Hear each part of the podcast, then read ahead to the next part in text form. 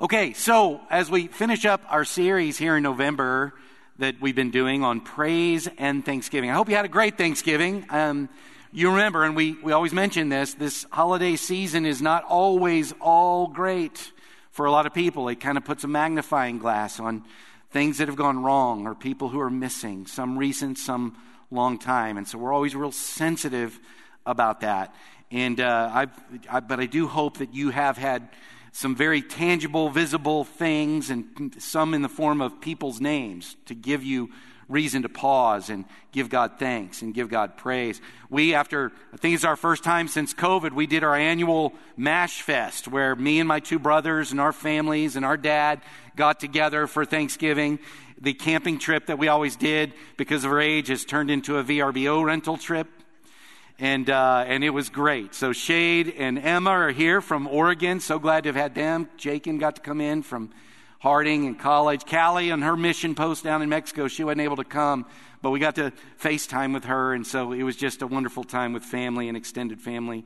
I hope you got a dose of those things too. So as we wrap up this series and turn into December, I've not used this analogy in this series, but I've been thinking it ever since I began the study about these two, what I'm presenting as disciplines, these twin disciplines of praise and thanksgiving, which theologically have come to mean so much more to me in these last four weeks. And I'm hoping to, to leave you with the, the, an emphasis on these that maybe you didn't have before. But I've been thinking of these twin disciplines as we've been studying them as siphons. You know what a siphon is? My first exposure to what a siphon was was I was a little kid and my dad needed some gasoline for our lawnmower. And it was either because he didn't want to, you know, make the trip to the gas station or our financial situation. It could have been either. But he got this tube from the garage and he put it into our old station wagon, the family station wagon, and he starts inhaling on the tube until gas starts coming out. And I remember him spitting that out and putting the tube into the lawnmower. So uh, that, that's a siphon, okay? And so what he did was from that larger tank of fuel, he filled that smaller tank in order to make the lawnmower operational. And that's what I think of a little bit with what praise and thanksgiving. It's not a perfect analogy, but but you see what I'm saying, I think. When we use them, they're like those tubes and they tap into some reservoir of fuel, of joy, but it's eternal and it's endless. Okay, and it's unexhaustible, God's reservoir of joy. And these two things are like us inhaling, trying to inhale into us to siphon from that larger tank of God's reservoir of strength and joy and fill our smaller tank in a way that makes us operational, no matter what happens. That's the only way I've come to like figure out how to make sense of some of these teachings in Scripture that just sound so strong and unrelenting, almost intimidating and unrealistic. And I've anchored into these each week for you, where Paul says, Be joyful. How often? Always. We're to give the sacrifice of praise. When? Continually. We're to give thanks in what circumstances? All circumstances. This just sounds so like demanding. And, and it is, but this idea that praise and thanksgiving can be done even when we're not motivated to do it, and it siphons God's joy into me that actually is part of the source of how I'm able to praise and give thanks no matter what comes, makes some sense to me. This language is demanding and it does sound unrealistic. I hope this series has helped you open up that maybe from a kingdom citizen perspective, it's not unrealistic. That, that he says these things boldly and with a smile through scripture to say it is possible that the believer in you rises up and you start going, maybe I should stop being so rational in an earthbound way and start opening up that maybe there's some secrets here, some kingdom truths that can serve me because I think that's what's happening here. So even though I do believe from a kingdom perspective these are realistic things, they are still demanding sounding, aren't they? It is demanding, but I hope you're starting to hear texts that sound demanding That you don't picture a God that is saying, do it or else. That you're seeing the demands of Scripture for what they are loving demands of a father, fatherly demands. He's demanding it because he wants you to have all the life that you can have. He wants you to have access to all the joy that he purchased your access to.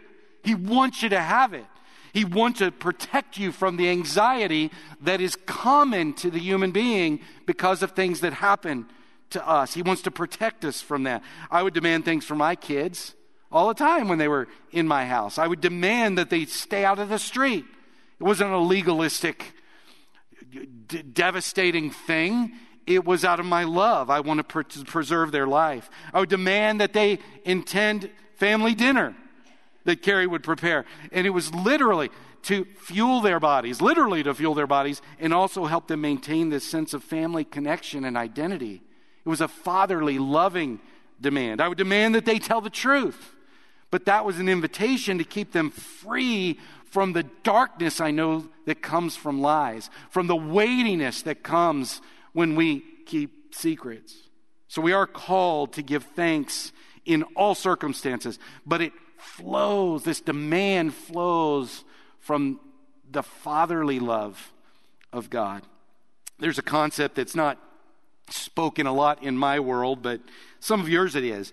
Uh, the phrase opportunity cost. There's an opportunity cost to things. It's the idea that anytime you make a choice to do something, it costs you the opportunity to do other things, to experience or do or invest in other things. The way you've heard me say it is every yes is a no to something else. And every yes is actually a no to a whole bunch of something else is. Because when you commit a resource or a course of action, you can't then use that resource of course of action for anything else. You've committed it. So there's an opportunity cost. So, like an example, if you have the choice of a vanilla or a chocolate shake and you choose the good, godly Christian vanilla, the opportunity cost is the chocolate shake. And if there's a strawberry choice as well, which is overtly evil, then the opportunity cost of having a vanilla shake is you don't have the chocolate or strawberry. Financially, if you invest $100 into Tesla stock, then the opportunity cost is every other stock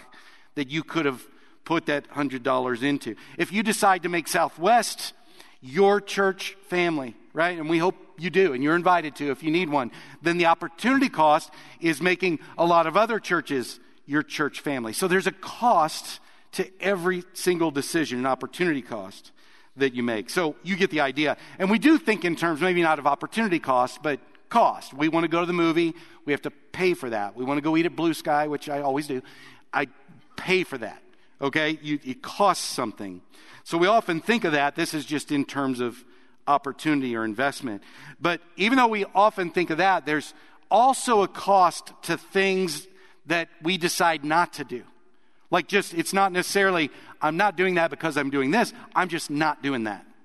I'm just, there's a cost to, or a consequence when we decide to not do something. And so this, this popped up in my mind because of a text that I found. So if someone decides, here's the example, it's a little bit extreme, but you'll follow me here. If someone simply decides not to pay their electric bill, okay, they just decide, I'm not going to do it. They're not using the money for something else. They just are taking inaction and they decide not to do that. The cost of that inaction could mean they eventually can't see in their house at night because the lights go out. Okay? It could go on and you could end up like uninformed about what's going on in the world or unentertained watching your favorite sports shows or eh, TV shows because the TV went out. And eventually you could even become disconnected from people because we depend on these to stay connected to people. And so the energy goes away and you can't plug in. So you're less connected to people. You could end up starving because the refrigerator goes out. And even if it didn't go out and spoil the food, you don't have any way to cook your food because you don't have electricity. You could die from freezing to death because it's winter and you don't have a heater. So you see it spirals down. I'm, of course, I'm being extreme, but you, you get the idea. The negligence of one thing can lead to an experience of a bunch of other things, and there's a direct connection to that thing that's been neglected. So we've been talking in this series, and I did it again this morning, about the positives you get. The siphon, when you siphon, you use praise and thanksgiving to siphon the joy of God into you. That's the positive. But I found a text in my study that tells the other thing. When you, that's the pause, that's the carrot, right? Well, there's a stick too, a rod. Either if you don't do praise and thanksgiving, what consequences could come? And there's a text that does this in the first chapter of Romans, and I've, I just have never read it quite this way. I've, I've used this text a lot for different things, but this is very impressive. And I'll just tell you, this text has been used in Christian history a lot of times to, to create fear, to condemn, but I won't be using that way. I'm going to be using it in the way I believe it's intended. A sad, it is a warning, but it's not an angry warning. I think it's a sad description of what happens to people who decide to not actually love and follow God. And Therefore, they don't praise and thank God because they don't love and follow Him. So, follow me here. You can. I won't go through all this text word for word, but I'll have it on the screen for you to check my work here. Here's how it starts. It says, "The wrath of God is being revealed from heaven against all the godlessness and wickedness of men who suppress the truth by their wickedness, since what may be known about God is plain to them." Because God has made it plain to them. For since the creation of the world, God's invisible qualities, there's two that he points out here his eternal power and his divine nature have been clearly seen, being understood from what has been made, so that men are without excuse. Okay, this is a mouthful, but he's saying a lot here, but included in that, and for our purposes, I just want you to see that he's saying there is a way to recognize that there is a God, and you can even know something about God without the Bible. Like he's often been called two revelations. There's scripture, but there's also creation. That he, what he's suggesting is that the human being has no excuse to not believe in a creator, okay? Simply if we look with honest eyes at the world. Even science, like using science should make us go, uh, there, there must be a creator. He goes further and says there's two elements about God that you can know. And you see that. He's got his eternal power and divine nature. So, his divine nature, that's a statement about who he is, right? That's something about who he is. His divine power, his eternal power, that's his capacity to do what he does, right? Those two things are obvious. And do you remember how, why this jumped off the page of me is because of what I'm about to read, but also because you remember what the difference is between praise and thanksgiving? There's a lot of overlap. But praise generally is for who he is. Thanksgiving, which is his divine nature, that's in there. And thanksgiving is for what he does, right? And what he's done, which is his eternal power. But I'm not having to fit that in because it gets really interesting here. He names those two things in his next verse. Here's what he says For although they knew God, they neither glorified him as God nor gave thanks to him. Here's the problem it's not, and, and you need to be real humble here. He's talking about those who know God. He's not talking about those that deny there's a God, that there is no God. This is people who know God. And yet, they make the error of not using these siphons, of glorifying Him, which I'm using as a synonym for praising Him, and giving thanks. They don't do that. They know Him, but they don't do those things. So we're in jeopardy of this. You know, we're the ones who say we know God, but we could not exercise these disciplines just like these guys. And so, just like I gave you a list of what characteristically could happen if someone doesn't just neglects paying their electric bill, Paul is now going to show this spiral down of what characteristically can happen to someone. Even if they know God, they do not use these siphons. They do not glorify Him. They do not give thanksgiving. So, like I said, I won't read all these word for word, but you can check my work here. So, those who know God but do not give praise and thanks, they fall into futile thinking. The thinking is it's not right. Might get stuck on something that's not true, that seems true to them. Their hearts can even get darkened. Okay? And I say it seems true to them because they're claiming to be wise. They're the ones that get it. You're the one that doesn't understand. Even have you ever met these people? You know that they're stuck in this, this trap of thinking that makes it. You're not denying that it doesn't make sense to them, but it's futile and it's not leading to life. It's leading to hurt. It's leading to dark hearts, dis- discouragement sometimes, decisions that aren't healthy for them or those around them. And so, have you ever connected? Now, before you, we talk about them, you and I have fallen into this. Have you ever looked back at yourself and said, Man, I don't know what I was thinking? Right? Well, at the time, you knew what you were thinking and it was right to you. So we're all capable of this. We're all capable. Have you ever connected not thinking right to your lack of practicing praise and thanksgiving? I don't know that I have, but Paul does. Maybe we should. It gets worse from there. He goes on and says that they start to totally, oh, I almost, I almost skipped one. They give up elevating their hearts and minds to the worship of something worthy. That's God. They exchange that. They exchange it for earthly, earthbound things, things they can see, things that they can even create in their own image or just earthbound things. That changes. Have you ever encountered someone with, or been someone that just you don't find yourself or they don't find themselves interested in lofty things, transcendent things? They've even maybe blocked that out as a possibility that there is just what we see, there is just this. And so, what choice do they have when they're going to give their lives to something but something that they see? They don't have the choice if they don't have God as a choice, if they're denying that. Have you ever been that person? Are you that person? Are there areas even of your life where just God has no reign, no place? And so even portions of your life are just earthbound.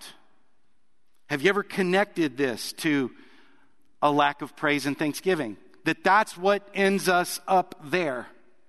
That's what keeps us from connecting to this loftier spiritual reality. Paul does. Maybe we should.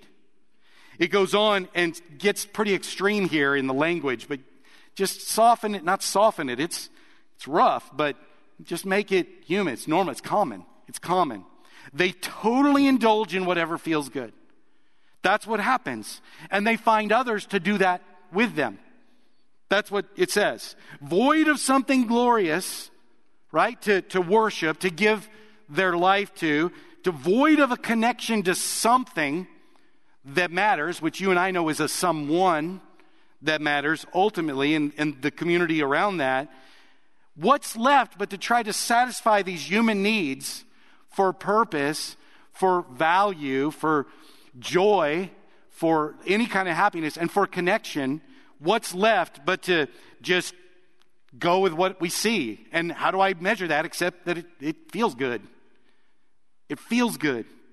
Do it and find people who will do that with me. Have you ever connected our impulse, our inclination to just give in to what feels good with a lack of siphoning God's reservoir of joy, with a lack of praise, with a lack of practicing thanksgiving? Have you ever done that? Paul does. Maybe we should. Maybe we should. He goes on and lists all kinds of activity. He literally says there, there's kinds of wickedness, and they do every kind. There's kinds of greed, and they do every kind. There's kinds of evil, and they do every kind. He mentions specifically like envy, murder, strife, deceit, and malicious motives. Like, have you ever, some of these just, I, I meditated on them. Malicious motives. Have you ever found yourself in a situation where someone else gets bad news and you're just kind of secretly satisfied? Am I the only one that's done that? Yeah, it's malicious. That have you ever connected that? That that happening. He lists a bunch of evil activities, but he doesn't stop with this list. He says they invent ways of doing evil. Have you thought about that? I paused on that one. They are using their God given ability to create, to be creative and instead of using it for good and for loving God and loving others, they are literally using it to invent new ways to do evil, to do evil. New ways. That's how far down we can go. He describes them as, as having lost their ability to, to feel, right? To have sense. They're senseless. They've lost the capacity to have faith They're faithless. They've lost their heart. They're heartless.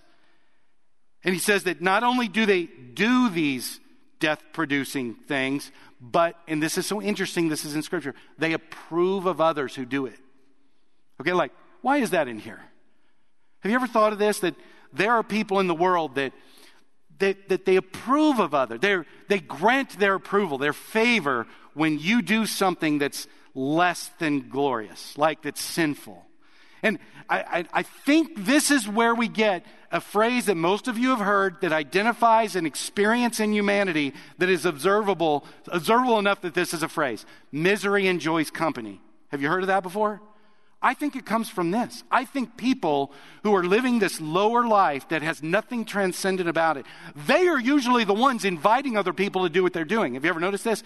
Our, our, our recovery community knows this deeply. Like it's other people who are addicted to alcohol or addicted to drugs and that are inviting actively. Like they're evangelistic sometimes about inviting others to come and join. And when you do it, they approve. Yeah! Yeah, you did this devastating potentially thing. Way to go. They approve of others who do it. This is how it gets. Have you ever connected that all the way back to just not having praise and thanksgiving in your life? Paul does. Paul does. Maybe we should. There is, on the one hand, all the good things that happen when you engage in praise and thanksgiving. And we've spent three weeks on that, and that is awesome and good. That's that carrot. But on the other hand, there is also this opportunity cost for not doing it. You can start knowing God, knowing the gospel, neglect these two exercises, and it can spiral down all the way here. And there's one more word in this I want to draw attention to God haters. God haters is in that. We can get so, it can, our, our thinking can become so futile.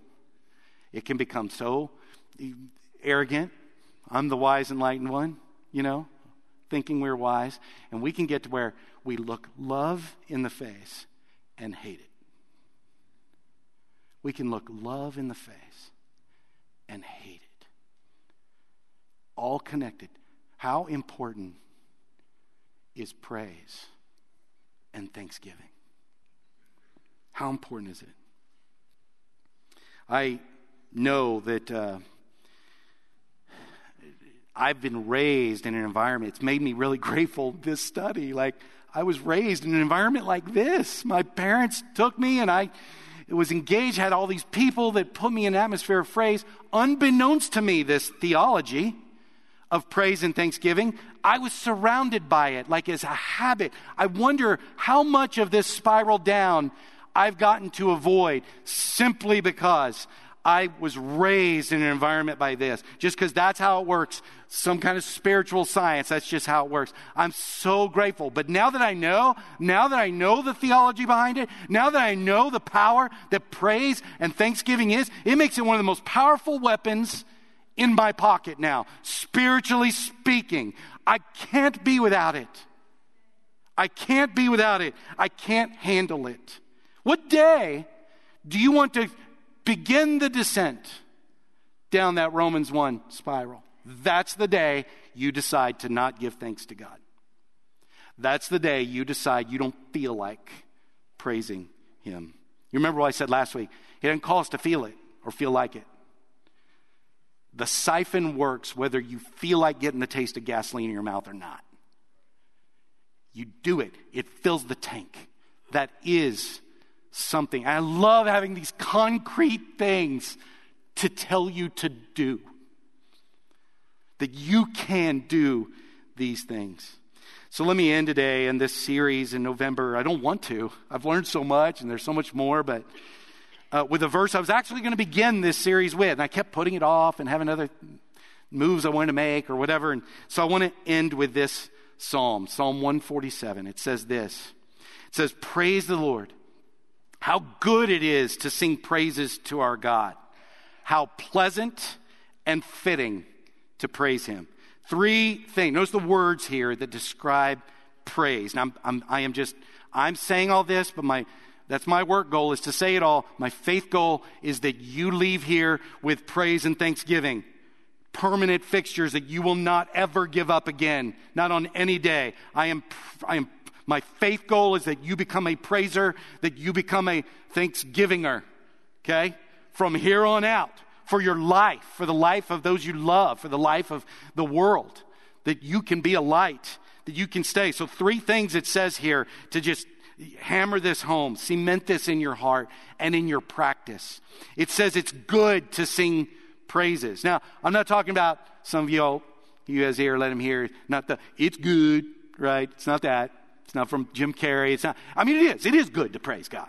But but it's more than that. This is the word that's juxtaposed against evil. There's good and there's evil in this world, and your praise is a move that is decidedly on the side of good.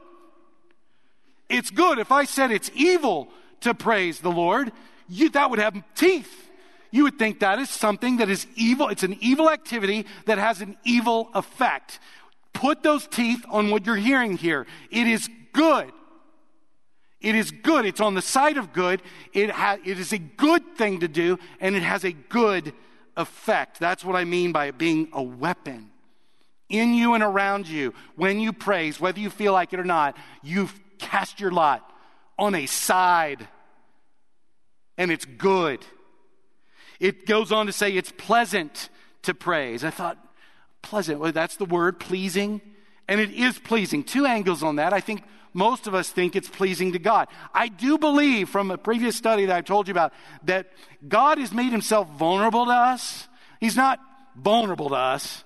He's fully sufficient, but he's made himself like somehow the only words we have is emotionally vulnerable to us that he cares. Love, God is love, and so that makes him care, and he's, he cares about how we end up and what we do and, and our joy. He cares about all that. So I do think it's true to say it is pleasing to Him when we pause and tell Him we love Him. We pause and tell Him how great He is. We recognize what He's done and we give Him the praise for it.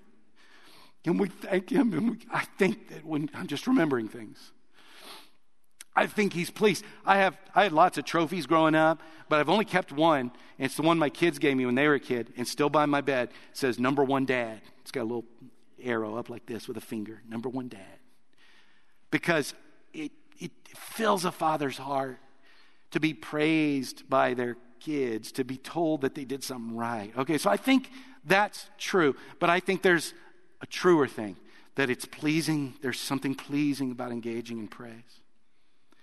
And, and like my latest, I think I may have told you this recently, my latest expression of this, like, uh, you know how you might get one of those apps that has the, the soothing sounds as you go to bed? There's something pleasing about it, calms you down. You know, I think praising God, you know, it's not just because it's familiar. It's, I think it's also because it's a siphon, that there's something that is pleasing that pleases us. My mom is, uh, you know, she's pretty much lost her memory. And so the last gift to her when I visit her is just moments, maybe moments that make her smile. She'll forget them, you know, but that's, that's my last effort to give her something. And the thing that she still remembers is old hymns of praise. So every time I leave, the, the workers turned off, and there's always flipping workers. They're flip workers, and they're not flipping workers. They're great workers. I really love them and appreciate them. I'm saying that they flip workers a lot. A lot of turnovers. They don't know to just you can have the TV on so she has something to look at, but turn it down and turn on these, this praise music that Dole gave me, you know, so, so that she can just have that it because she remembers the words and she smiles when she does it. And so there's something pleasing in her. And I think there's, there's something there. And then finally, and this one's interesting. It says it's fitting. It's fitting to praise. So I want to finish with this. Let me ask our praise team to come on up here and lead us in these last songs of praise uh, before I finish up here. And ask our elders and our ministers, go ahead and move around the room. We're going to corporately respond to this whole series with some more praise here as we finish. But if you need to individually respond, then please, this is why we make these moves.